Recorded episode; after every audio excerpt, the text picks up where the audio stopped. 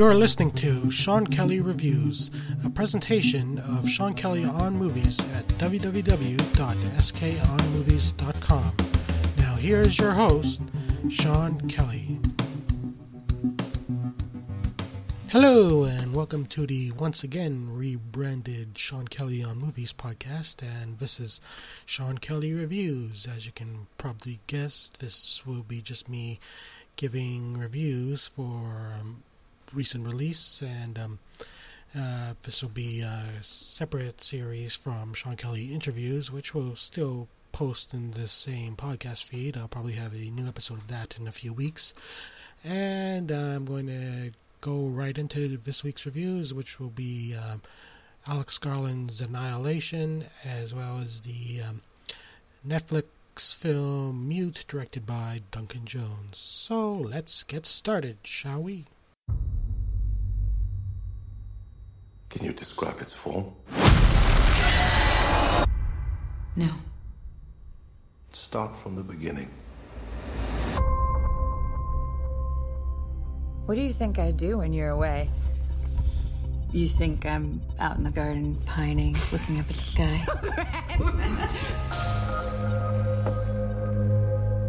Why aren't you here? I gotta leave a day early.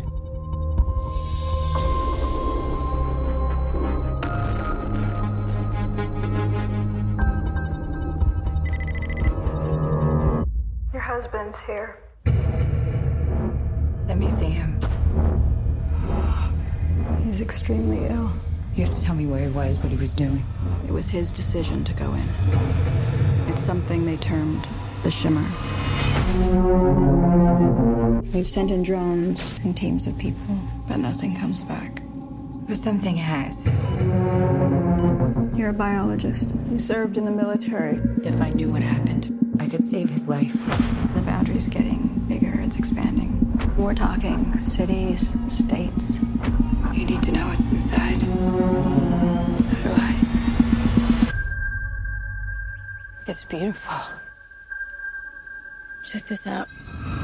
It's like they're stuck in a continuous mutation. Anything interesting in there? No. Sharks have teeth like that. Not possible. You can't crossbreed different species. What is it? The soldiers on the last expedition.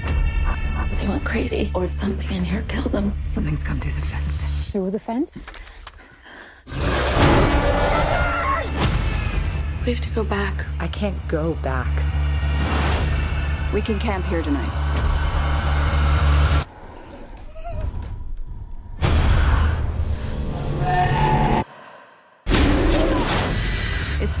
Destroying everything. It's not destroying. It's making something new.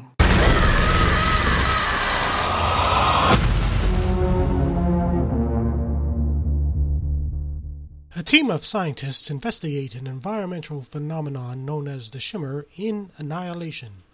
After being MIA for nearly a year, biologist Lena, played by Natalie Portman, is shocked by the sudden return of her soldier husband Kane, played by Oscar Isaac, who quickly falls gravely ill. Lena is taken to a government facility where psychologist Dr. Ventress, played by Jennifer Jason Leigh, explains that Kane was the sole survivor of a team surveying an environmental disaster zone known as the Shimmer, which has been steadily growing over the last three years. Desperate to know what happened to her husband, Lena joins Ventress and a team of anthropologist Anya, played by Gina Rodriguez, surveyor Josie, played by Tessa Thompson, and linguist Kaz, played by Tuva Novotny, as they head into the Shimmer to locate its source. So, Annihilation is the um, second film from director Alex Garland, and is the follow-up to his debut Ex Machina. And um, this film is based on the 2014 novel by Jeff Vandermeer. Uh, the story follows a team of five women who investigate an environmental phenomena that has been steadily growing. It quickly becomes apparent that the plants and animals within the shimmer are subject to crossbreeding mutations. The question that is on the mind of Dr. Ventress and her team is whether Kane's team was a victim of these crossbred creatures or if they merely went crazy. One thing that is quickly apparent about Annihilation is that it is a film that is hard to categorize into a single genre. Ultimately, the film is a science fiction story which progressively gets weirder and more psychedelic as it progresses. However, there are also some elements of horror within the narrative, particularly in the form of attacks by the crossbred creatures, as well as some grisly found footage video recorded by the previous team. In many ways, Annihilation is probably more comparable to Danny Boyle's Sunshine, which was written by Alex Garland, than Garland's excellent directorial debut Ex Machina, which probably benefited more by having a very small cast. Structurally, the entire story of Annihilation is told in flashback as Natalie Portman's character of Lena is being interrogated by a scientist, played by Benedict Wong, about what happened on the expedition. Going in with the knowledge that Lena is the sole survivor does remove some of the tension, but there is also the question of how reliable a narrator Lena is. Lena's relationship with her husband Kane is explored through her memories, in which it becomes quickly apparent that the marriage might not have been as happy as it was initially believed to be. Probably the biggest takeaway I have from Annihilation is the film's production design, which builds up to a very weird and psychedelic climax. I think it's safe to assume that Annihilation is a film that would polarize viewers, especially those expecting a more straightforward genre film. While I do believe Annihilation to be not as excellent as Ex Machina was, I still ultimately enjoyed the film, and I recommend trying to see this one on the big screen as opposed to um, Netflix, which um, the film is being released internationally on. So I give Annihilation 4 out of 5 stars, which means I liked it. Now it is time to move on to my second review of this podcast. Do you know what it is to make your dreams come true, Leo? I've seen you working downstairs. You're a good man. As a barman, should not punch the fucking customers.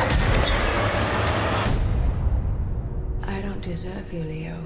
I love you so much, but you don't know me. I want to know what the deal is with this crazy bartender. Sure you want our help with this? This kind of thing hurts my reputation. Daddy's gotta go. Oh, no soda.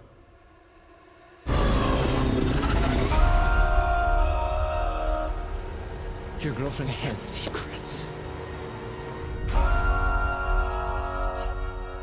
You lost, mate? Take a hint and fuck off. Not very talkative. Something's going on. You need to maintain a sense of humor, babe.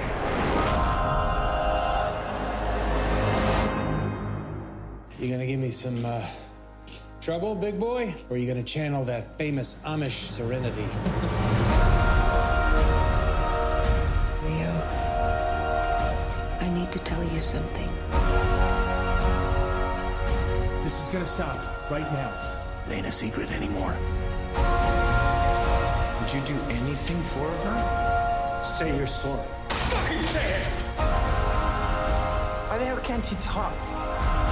He doesn't need words.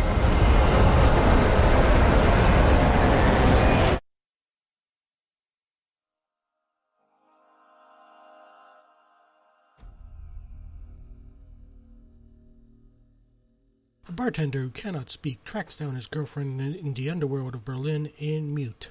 Leo, played by Alexander Skarsgård, is a man who lost the ability to speak after a childhood accident. Uh, Leo works as a bartender along with his waitress girlfriend Nadira, who mysteriously disappears without a trace, and a concerned Leo tries to track her down in the underworld of a futuristic Berlin. During his search, Leo crosses paths with uh, American surgeon Cactus Bill, played by Paul Rudd, who is looking to secure passage for himself and his daughter back to the United States, and uh, Cactus Bill is usually hanging out with his friend Duck, who's played by Justin Theroux. Uh, after taking a detour with Warcraft, Duncan Jones has returned with the sci-fi and war film Mute, uh, which is a film that he has been developing for well over a decade. Mute has always been described by Jones as a spiritual sequel to his excellent 2009 debut film Moon, though the connection turns out to be little more than a brief cameo in the film showing that Mute is taking place within the same universe. In fact, uh, Mute is almost the opposite of the very intimate and isolated Moon, with the film taking heavy inspiration from Ridley Scott's Blade Runner. The story of the film is built around a silent performance by Alexander Skarsgård as Leo, who is the de facto gumshoe of this very noir-like mystery that has Leo searching for his missing girlfriend Nadira. Leo's only leads are the interactions Nadira made on the final night he saw her, as well as cryptic messages that show up on the phone that she gifted him.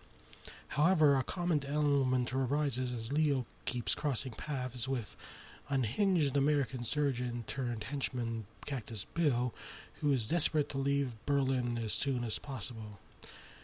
Uh, previously known only as the son of David Bowie, who this film has a dedication to, Duncan Jones really hit it out of, out of the park with his debut feature Moon, which has quickly followed up with by 2011's equally well done Source Code. Jones's career took a bit of a divergence when he was brought on to direct the better than it should have been adaptation of the video game Warcraft. In that regard, Mute should be viewed as a return to form for Duncan Jones, especially since it has a story that he has been trying to get made even before Moon. However, even though the end result is a pretty solid film, Mute is now without some major issues. Mute is at its best when it follows Leo's silent search for Nadira, which leads him to a number of sleazy underworld locations. However, there is then the scenes between the hot-headed Cactus Bill and the possibly perverted Duck, which seems like they are part of a completely different film. Part of this comes from how both Paul Rudd, sporting a mighty mustache, and Justin Theroux um, seem somewhat miscast in their roles. In fact, it isn't until quite late when their role in the film as a whole becomes more apparent. I wouldn't exactly say that Mute is a misstep for Duncan Jones, but for a film that has been in developmental hell for so long, it is a shame that the final product wasn't at the quality that it could have been. So, uh, Mute is uh, playing now on Netflix, and I give it three and a half stars, or rating of fair. And that is all for this episode of Sean Kelly Reviews. I will see you next time. Sean Kelly Reviews is a production of Sean Kelly on Movies at www.skonmovies.com. The music is Out of the Fog from the website podsummit.com. You can support Sean Kelly by going to patreon.com slash skonmovies. You can read Sean Kelly's writing at www.skonmovies.com.